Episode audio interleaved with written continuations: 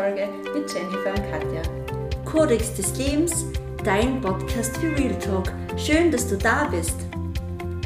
Wir dürfen heute über ein ganz besonderes, wichtiges Thema sprechen, das noch immer Aufklärungsarbeit benötigt.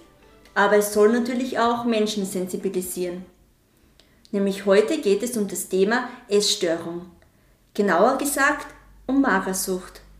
Dafür haben wir eine Betroffene eingeladen, die sich mit dieser Krankheit intensiv auseinandersetzen musste. Und nun ist sie selbst Expertin geworden. An dieser Stelle soll auch gesagt werden, dass unser Interviewgast gerne anonym bleiben möchte und so haben wir für dieses Interview einen anderen Namen verwendet. Also alles andere, was wir diskutieren werden, ist natürlich selbstverständlich wahrheitsgemäß, nur eben der Name, der sich einfach ändert. Hallo Bella, was möchtest du uns von dir und deinen Erfahrungen erzählen? Wie bist du zu einer Betroffenen geworden? Hallo, also erstmal vielen lieben Dank, dass ich da sein darf. Ich freue mich sehr, dass ich jetzt nicht nur Hörerin von eurem Podcast sein bin, sondern auch als Teilnehmerin da sein darf. Und ähm, bei mir ist es dazu gekommen, dass ähm, ja, familiäre Probleme auftauchten und ähm, plötzlich halt das Essen nichts mehr war, was irgendwie alltäglich war, sondern immer wichtiger wurde. Und ähm, bei mir war das schon so seit der Kindheit, dass mir immer Struktur sehr wichtig war und Sicherheit. Und durch dieses familiäre Ereignis, das sehr überraschend war, ähm, ist irgendwie alles aus den Fugen geraten und dann ist halt das Essen oder das ja, Nicht-Essen oder Einschränken von den Lebensmitteln irgendwie ähm, zu etwas geworden, das mir halt ja, die Kontrolle verschafft hat, die mir halt in anderen Bereichen gefehlt hat. Und, ähm, und am Anfang war mir das auch lange Zeit nicht bewusst eigentlich. Also, und wie ich das erste Mal dann wirklich bei einer Ärztin noch war, die mir dann ähm, die Diagnose Anorexie gegeben hat, ähm, kann ich mich noch sehr gut erinnern. Ich bin dann nach dem Besuch mit meiner Mama ins Auto gestiegen und habe zu ihr gesagt, Mama, du, ich habe keine Essstörung, es ist nur schwierig mit dem Essen. Mhm. Und ja. Ja, und war das dann für dich eigentlich, also du hast es eigentlich nicht selbst erkannt, dass es jetzt mhm. quasi schon so weit ist? Oder war das für dich wirklich ein Fakt, ähm, dass du gesagt hast, nein, ich habe das eigentlich gar nicht, das ist halt nur ein bisschen schwierig? Ja, es war wirklich so, dass, also wirklich Essstörung habe ich es nicht genannt. Also ich habe immer nur wirklich gesagt, es ist schwierig. Und der Besuch bei der Hausärztin war eigentlich eher auf ja, psychische Probleme, würde ich sagen. Einfach dadurch, dass ich wirklich manchmal jeden Tag immer nur geweint habe und komplett fertig war und nicht schlafen konnte. Und ähm, ja, also ich habe natürlich schon gemerkt, dass mit dem Essen ja schwierig war, aber genau. Okay, also für dich war das dann eigentlich nur so, dass du dir gedacht hast, ja, mir geht es nicht gut, also ich bin jetzt psychisch angeschlagen und für dich war eigentlich der Fokus gar nicht so darauf, ähm, ja, ich habe jetzt wirklich ein Problem oder habe jetzt wirklich die Krankheit, sondern einfach eigentlich, dass dir einfach so nicht gut geht und nicht, dass jetzt nur die Krankheit das Problem eigentlich ist. Genau, also von den anderen habe ich es schon mitbekommen, ähm, weil halt natürlich auch von meinem Umfeld Reaktionen gekommen sind. Ähm, ja, zuerst, wie ich halt Gewicht verloren habe, war es natürlich positiv, ähm, wo die anderen haben, oh, hast du jetzt abgenommen oder bist du jetzt sehr schlank. Und dann ist es halt in die gegenteilige Richtung umgeschwappt und da habe ich dann auch so versucht, irgendwie mehr zum Essen und da habe ich dann schon gemerkt, hoppala, es ist echt schwierig. Also einen Apfel so am Nachmittag einzubauen, ist nicht gegangen zum Beispiel. Boah, es ist schon ähm, eigentlich für einen Außenstehenden, der damit nicht konfrontiert ist, gar nicht so leicht zum. Verstehen. Aber wie war das denn? Du selbst hast natürlich, wie du gesagt hast, ähm, familiäre Situation eben. Und dann hast du aber auch zusätzlich durch psychische natürlich Belastungen für dich ähm, selbst da mit dem Essen angefangen, die zu beschäftigen und immer weniger zu essen. Mhm. Und ähm, wie ist das so? Kann man sich das vorstellen? Geht das dann 5 Kilo, 10 Kilo oder in welchem, wie geht das, in welchem Stadium, bis mhm. dann ja erstens einmal wer von der Außenwelt eine Reaktion abgibt und die anspricht, mhm. weil angenommen ich würde jetzt drei Kilo abnehmen, würde es keiner mal merken, aber wie geht das, dass man sich das auch vorstellen kann? Ähm, also ich glaube, die ersten Reaktionen waren so circa bei, wie ich so circa 10 Kilo verloren habe. Aber bis zum ersten Mal, wie ich dann ins Krankenhaus gekommen bin, waren es wirklich 20 Kilo, die ich verloren habe. Und da war es dann wirklich so, wo du ins Krankenhaus gekommen bist, das war nach dem Besuch bei der Hausärztin? Ja, das war circa ein Jahr später sogar. Und da hat es dir dann vom Kreislauf her wirklich ja, also, die, ähm, also es ist so, dass man direkt ins Krankenhaus kommt, da gibt es eine Warteliste, das heißt, man muss sich dort eben sozusagen anmelden und wartet, bis ein Bett dann frei ist. Ähm, also nicht so, dass man jetzt Notfallaufnahme oder so, das geht nur, glaube ich, übers LSF, aber direkt fürs LKH auf die Station für die Essstörungen, da gibt es eine Warteliste. Also sieht man wirklich, dass ähm, genügend Leute davon betroffen Ja, auf jeden Fall. Ja, aber wie hängt es dann drauf ab? Also mich würde sehr interessieren, ähm, hängt es dann von die Kilo drauf ab oder so, was man dann hat? Wie lange dass man dann jetzt warten muss oder wie geht es dann? Ähm, also so wie ich das von der Oberärztin gehört habe, ist es schon eine Priorisierung irgendwie, dass sie schauen. Aber grundsätzlich ist, glaube ich, auch so, wenn man sich halt anmeldet, die Reihenfolge einfach. Das habe ich nicht gewusst, also ja. Ganz am Anfang, bevor jetzt zum Beispiel das Ereignis war, wie viele Kilo das du da gehabt hast, also warst, du, warst du dann generell immer schon eher schlanker oder hast du schon einfach ein bisschen mehr Kilo gehabt oder wie war das dann? Mm, Also ich war eigentlich so normal, würde ich sagen. Also es ist immer so zwischen 58 und 60 Kilo. Okay. Genau. Ah, okay. Und wie groß warst du, dass man sich das ähm, vorstellen kann? 1,71. Ja. Ja. Okay. Ja, dann bist du ja ins Krankenhaus gekommen. Wie lange warst du dann im Krankenhaus? Also im Oder wie lange kann man sich das vorstellen? Also grundsätzlich die Behandlungsdauer wäre für acht Wochen angesetzt gewesen, aber ich bin nur äh, zehn Tage dort gewesen. Also es ist wirklich eine gute Einrichtung, aber für mich war es ehrlich gesagt nicht. Also es ist halt jeder spricht auf unterschiedliche Sachen an, aber mir ist es dort nicht so gut gegangen. Auf der einen Seite viel, hat es viel auch mit Heimweh zu tun gehabt. Auf der anderen Seite war es dadurch, dass ich halt immer noch so ein bisschen auch in diesem Verdrängen drin war, war es für mich auch irgendwie schwierig, dann direkt mit dem Ganzen plötzlich so konfrontiert zu sein. Und ähm, was für mich auch eine ganz große Herausforderung ist, ist mit anderen zu essen. Und das war dann halt im Krankenhaus nochmal extra schwer. Und wie kann man das, sich das, das so vorstellen, die Einrichtung? Also kann man dann schon, können da die Leute oder die Familie oder die Freunde schon jemanden auch besuchen oder soll man da, ist man da eher so, weiß nicht, abgeschottet oder getrennt? Also ich glaube, das kann man sich jetzt, oder ich kann es mir jetzt nicht so vorstellen, wie das dann wirklich so ist. Mm, Ja, also ich habe ein bisschen Pech gehabt, weil ich genau zu Corona-Zeiten dort war. Und ähm, damals war es so, dass man nur pro Tag eine Viertelstunde einen Besucher haben konnte. Aber in der normalen Zeit, so haben mir das die anderen erzählt, ist es schon so, dass man also Nachmittagsbesuch empfangen darf.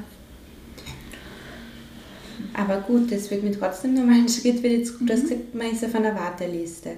Aber die muss es ja dann trotzdem, weil wenn du sagst 20 Kilo hast du zu dem Zeitpunkt mindestens schon verloren gehabt. Und bei der Startgewicht war quasi 58 Kilo, sprich 38, oder? Habe ich richtig gerechnet? Da geht es dir dann ja gar nicht mehr gut, oder? Gar nicht. Und für mich ist es einfach dann schwierig zu verstehen, das mit der Warteliste. Das heißt, was für Überbrückungszeit hat man da in der Zwischenzeit?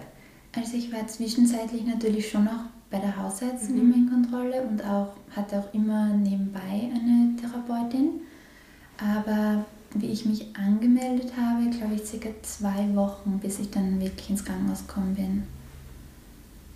Aber wie gesagt, ähm, zum Beispiel eine Freundin von mir, die war eben im LSF und die ist sozusagen von ihrer Mama not eingewiesen worden. Also die, die Mama hat sie wirklich genommen und ist mit ihr ins Krankenhaus. Okay, also man kann da wirklich dann sagen, Not, es geht gar nicht mehr und dann gibt es schon eine Lösung. Genau, also beim LSF, aber beim, bei der Station für die Essstörung direkt eben nicht, leider. Ja, das stelle ich mir halt echt schlimm vor. Also so LSF, So, das stelle ich mir wirklich, also ist das mit dem Krankenhaus schon echt schlimm, weil man ist von der ganzen gewohnten Umgebung weg, also es geht mhm. einem ja schon viel schlecht, man ist von der ganzen gewohnten Umgebung weg, es sind die ganzen Menschen weg, die was man voll das Vertrauen hat. Das ist ja noch, da geht es ja noch mal 80% schlechter. Mhm. Also das, das ist LSF sicher noch mal viel, viel schlimmer. Okay, und wie lange war Also du hast ja gesagt, genau, du warst ja acht, acht Tage warst du dort, ja, also mhm. zehn Tage. Und da warst du dann allein im, im Zimmer oder waren da auch äh, andere? Nein, wir waren ja. zu viert im Zimmer. Also quasi vier Mädchen, ja. alle am selben quasi gearbeitet haben, wieder genau. Hm, besser ins Leben zurückzukommen. Ja, und jetzt würde es mich aber interessieren, quasi nur kurz nochmal, bevor ich wirklich zu meinen offiziellen Fragen komme, die wir vorbereitet haben. Ähm, als du im Krankenhaus warst, warst du dir da schon bewusst oder war das quasi im Kopf der Klickpunkt, okay, ich muss quasi schauen, dass ich wieder zunehme? Ähm, also mir war es schon vorher auch bewusst und ich hatte da so ein, ja, also ich habe mit meiner Therapeutin ausgemacht, ich probiere es erstmal allein. Ähm, wir haben dann gesagt, bis Ende des Sommers, dass ich es probiere mit dem Zunehmen, aber es hat zu Hause überhaupt nicht geklappt. Ähm, und das Krankenhaus direkt war dann, glaube ich, schon so ein Aufwecker für mich. Also, wo ich dann wirklich gemerkt habe, okay, es ist ernst und ähm, man muss sich da schon, also es kommt nicht von allein. Also, okay. also vor dem Krankenhaus hast du schon eine Therapeutin gehabt? Genau. Super. Mhm. Ja, und jetzt ähm, sind wir eh schon, also gut, du hast verraten, zuerst mit Therapeutin, dann Krankenhaus mhm. und dann bist du wieder nach zehn Tagen nach Hause, oder? Mhm, genau. Und im Krankenhaus bist du da mit Infusionen behandelt worden oder wie kann man sich das vorstellen? Nein, also im Krankenhaus nicht. Es ist so, man wird immer wieder, ähm, es wird Blut abgenommen und sollte zum Beispiel, ich glaube, das war glaube ich das Kalium oder Kalium, glaube ich, wenn der Wert sehr niedrig ist, dann bekommt man eine Infusion. Mhm. Aber das war bei mir zum Glück nicht so. Okay. Genau. Und hat man im Krankenhaus selbst auch psychologische mhm. Unterstützung? Ja, also auf jeden Fall. Also es gibt auch verschiedene Therapien, zum Beispiel auch Physiotherapie und Gesprächstherapie natürlich. Sehr gut. ja. Ja, also welche Präventionen benötigt es aus deiner Sicht, ähm, das ganze Thema Essstörung? Und was braucht es, um Menschen für das Thema Magersucht einfach zu sensibilisieren? Mm, ja, also Prävention ist, glaube ich, immer ein bisschen schwierig, weil es, das habe ich auch gemerkt, dass es ganz viele unterschiedliche Gründe, also es verschiedene Gründe gibt, dass eben ja, daran erkrankt und aber ich glaube generell ja, mentale Gesundheit ist mhm. natürlich sehr, sehr wichtig, dass man da auch gestärkt ist und was ich halt gemerkt habe, dass mich schon einige zum Beispiel darauf angesprochen haben, auf den Gewichtsverlust, aber zum Beispiel jetzt niemand so jetzt direkt das Thema dann so angesprochen hat. Also würdest du sagen, es ist schon irgendwie auch so ein Tabuthema dann? Also dass die Leute schon irgendwie sich nicht trauen oder nicht wissen, wie sie damit umgehen sollen oder dass sie halt die oder anderen Menschen jetzt nicht so nahe treten wollen und sie wahrscheinlich auch gar nicht wissen, wie sie damit umgehen halt einfach sollen und mhm dass das schon schwierig ist so für, die, für die Umwelt oder für die. Genau, also ähm, denke ich schon vor allem auch, wie halt ich dann schon die Diagnose bekommen habe, habe ich gerade auch dann danach gemerkt, dass viele irgendwie so von sich aus das Thema nicht angesprochen haben.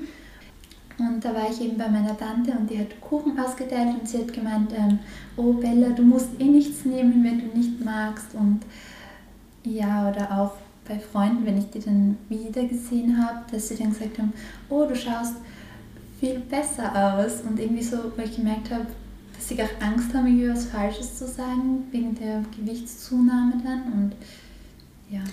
Ja, also ich, ich muss sagen, obwohl ich Gott sei Dank jetzt nicht betroffen war, so, natürlich von der Krankheit und so, aber ich bin halt auch eine sportlichere Person und mhm. ich mag halt gern, also ich habe halt gern Sport und, und bin schon als Kind so gewesen, also da wo man jetzt gar nicht an Sport oder so denkt, weil als Kind hat man mhm. einfach Freude, dass man jetzt mit den Inlineskates oder so fährt und ich war halt auch schon immer zierlicher, kann man mal sagen, ich habe das dann oft auch schon erlebt, dass es halt einfach so war, dass, dass die Menschen dann auch oft gesagt haben, ja, du bist halt eher zierlicher oder du bist eher schlanker. Und es ist dann irgendwie so, weil man sich denkt, ja, man hat halt, jeder hat so einen, einen Grundbau auch, also so einen, einen, ja, wie man halt geboren wird. Und manche sind halt stärker, manche sind halt einfach schwächer oder, oder zierlicher. Und ist, das ist da oft schon ja, schwierig. Und wenn man mhm. dann natürlich jetzt so eine Krankheit auch noch hat, das, ja, das weiß ich nicht, das ist halt schwierig mit den Menschen, weil wir das dann oft ansprechen und ich glaube, ich kann mir vorstellen, dass es dann an, man hat eh schon die Krankheit, so wie es bei dir war, und dann trifft einen das halt voll, wenn die Menschen dann entweder gar nichts sagen oder entweder ähm, ja, zu viel irgendwie sagen. So. Mhm. Das stimmt. Ja, zu dem Thema, was ihr zwei gerade geredet habt, kann ich gleich gut anschließen, weil für mich jetzt ist es auch schwierig, wenn jetzt jemand betroffen ist, mhm. Welche Fragen bzw. welche Ratschläge gibt man da am besten? Mhm. Weil klar, wenn man sagt, Mai, schön, dass du wieder zwei Kilo zugenommen hast, oder mhm. dass man sagt, geht's dir gut, gehen wir essen oder was auch immer. Was würdest du sagen von Ratschlägen oder was möchte man da eigentlich hören als Betroffener? Sicher ist es unterschiedlich, aber sag mal aus deiner Sicht. Also ich glaube generell ist für viele, glaube ich, immer schwierig, wenn man zum Beispiel aufs Aussehen angesprochen wird. Ähm, wie gesagt, ist sehr unterschiedlich. Manche freuen sich, wenn sie es dann geschafft haben, Gewicht zuzunehmen. Für andere ist es sehr schwierig, das zu akzeptieren. Aber ich denke mir gerade so die Frage, wie du gesagt hast, wie geht's dir oder so, das finde ich ist auf jeden Fall schon mal ein guter Einstieg. Genau. Ja, wie hat sich deine Erkrankung im privaten und auch im beruflichen Umfeld eigentlich ausgewirkt? Mm, also im beruflichen habe ich gemerkt, dass es sehr, äh, dass ich eher so das Gefühl habe, ich muss immer so viel wie möglich machen. Und das war zum Beispiel auch beim Sport so, dass ich das Gefühl habe, ich musste halt voll viel Sport machen, dass ich überhaupt irgendwie mir das Essen erlauben durfte. Und im Privaten habe ich halt gemerkt, dass ich mich sehr abgegrenzt habe und ja, eigentlich auch nichts irgendwie mehr machen wollte. Und also vom beruflichen her, ja, wahrscheinlich ist es dann auch bei Arbeitskollegen oder Arbeitskolleginnen oder wie auch immer. Mhm. Ähm, es hängt ja auch alles mit. Es ist ja auch alles ja, im Sozialen eigentlich, dass das wahrscheinlich auch ja, schwierig ist, wenn, wenn halt so ein Fall auftritt oder wie bei dir. Ähm, ja, natürlich auch, man weiß ja nicht, wenn man in einem Beruf jetzt steht, der was, äh, wo man jetzt schon jahrelang ist, dann kennen einem die Kollegen, die Kolleginnen, aber wenn man sich jetzt wieder über neu bewerben muss, dann ist es glaube ich auch nicht so leicht. Ähm, ja, für beide Seiten halt irgendwie. Das stimmt.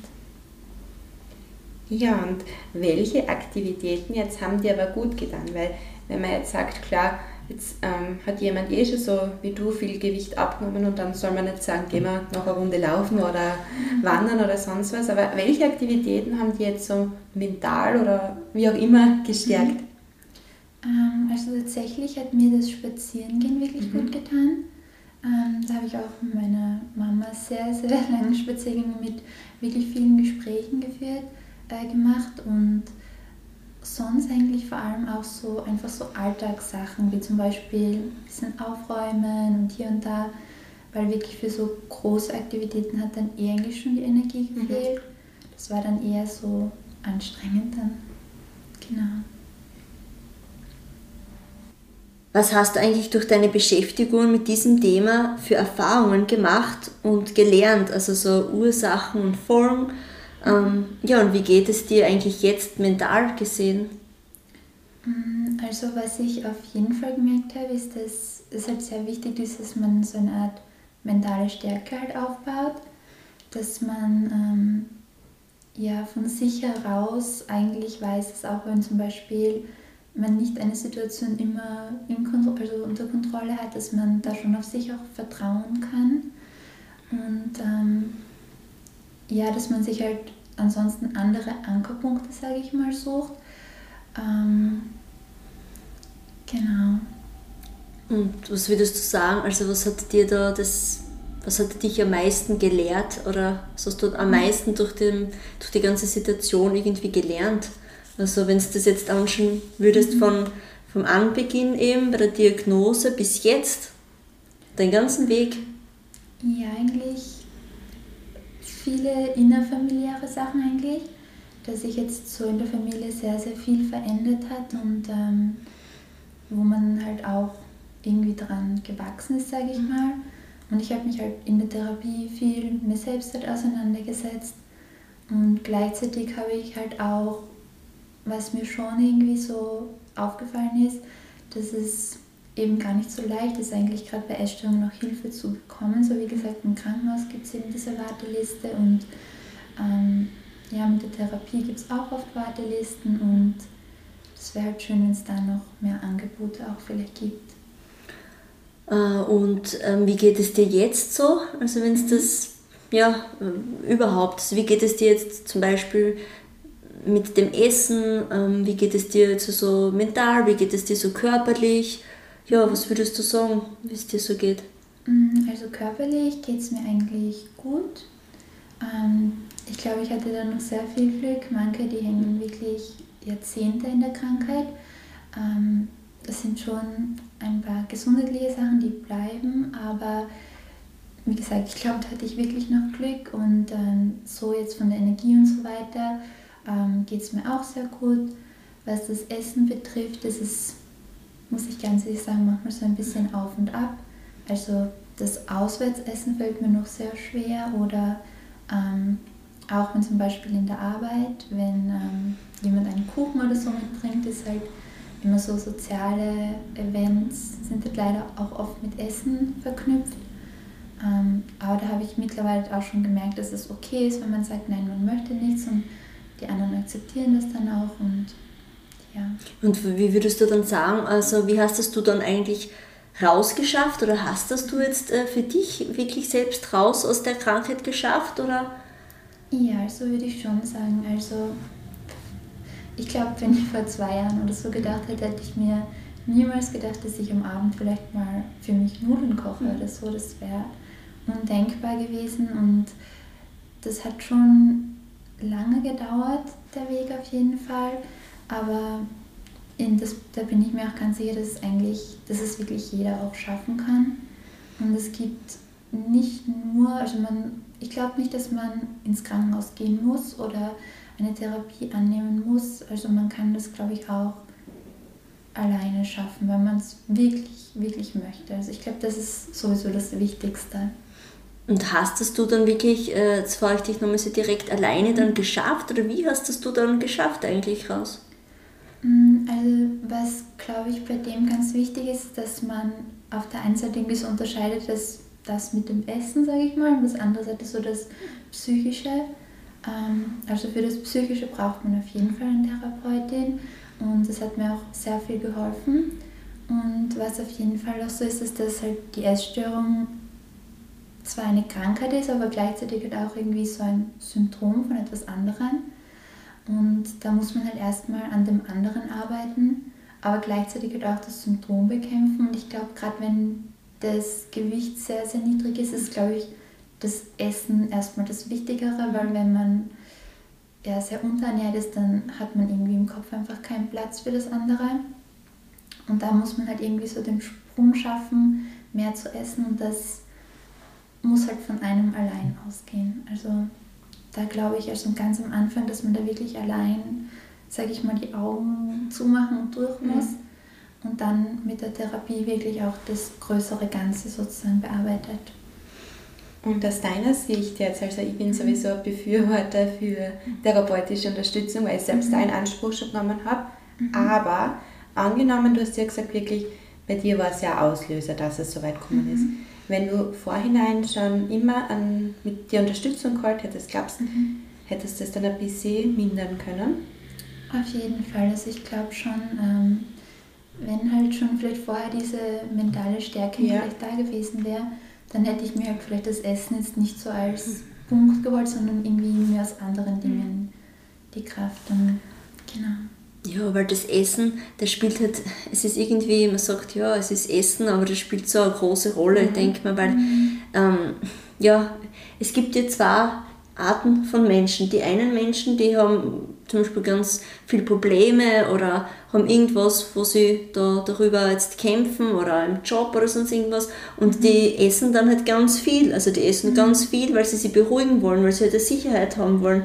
Und die anderen Menschen sind eben so, dass sie sich denken, boah, na, also ich kann halt gar nichts mehr essen, weil das, ja. ach, das was so, wenn ich jetzt isst, dann geht es mir irgendwie halt noch schlechter, weil das fühlt sich dann nochmal so voll an mit den ganzen Sachen und ich denke, das sind wirklich zwei Arten von Menschen und ich kenne halt immer beide Seiten, ich kenne wirklich beide Seiten. Ich kenne ganz viele mhm. Menschen, die sagen, wow, ich muss, mhm. ich esse leider so viel, ich habe da so viele Heißhungerattacken und so und ähm, dann fühle ich mich sicher, ich fühle mich dann wie so ein Baby, voll beruhigt. Und die anderen, also ich gehe eher zu den anderen, die dann sagen, wow, also wenn es mir nicht gut geht oder weiß ich nicht, irgendwie mit dem Magen zum Beispiel jetzt Probleme oder weil ich öfters immer zum Beispiel Gastritis oder so habe, ja, dann ich kann da nicht, ich kann da nicht Snow mehr essen oder überhaupt, um zu schauen, dass wird ein bisschen was. Das glaube ich schon auch. Mhm. Und hast du dir da auch oder hast du vielleicht eher für unsere Zuhörer und Zuhörerinnen mhm. Empfehlungen bezüglich Bücher, Homepages, Podcasts, was auch immer es gibt oder Videos, keine Ahnung, wie man sie da helfen kann? Mhm. Also gibt es wirklich im Internet sehr, sehr viel. Also ähm, eine Person, die mir sehr geholfen hat, das war eigentlich ähm, eine Amerikanerin, die heißt Tabitha Ferrara. Ähm, die hat zum einen einen YouTube-Kanal, wo sie sehr viel hochlädt. Sie hat auch ein Buch, das heißt ähm, Rehabilit Rehabilitate, Rewire and Recover. Ähm, und die hat auch einen Podcast, glaube ich. Also deren Videos habe ich mir wirklich ganz, ganz oft angehört die macht halt einfach Mut und sagt, das Essen ist schwierig, aber du kannst es trotzdem schaffen. Und ähm, ja, das habe ich mir wirklich manchmal in Dauerschleife angehört. Und dann gibt es aber auch natürlich auch ähm, deutsche Unter Unterlagen oder deutsche Ressourcen. Zum einen ähm, ein Buch von einer ebenso Betroffenen, sie heißt Larissa Sarand Ihr Buch hat den Namen Friss oder Stirb. Klingt zwar ein bisschen extrem, aber, mhm.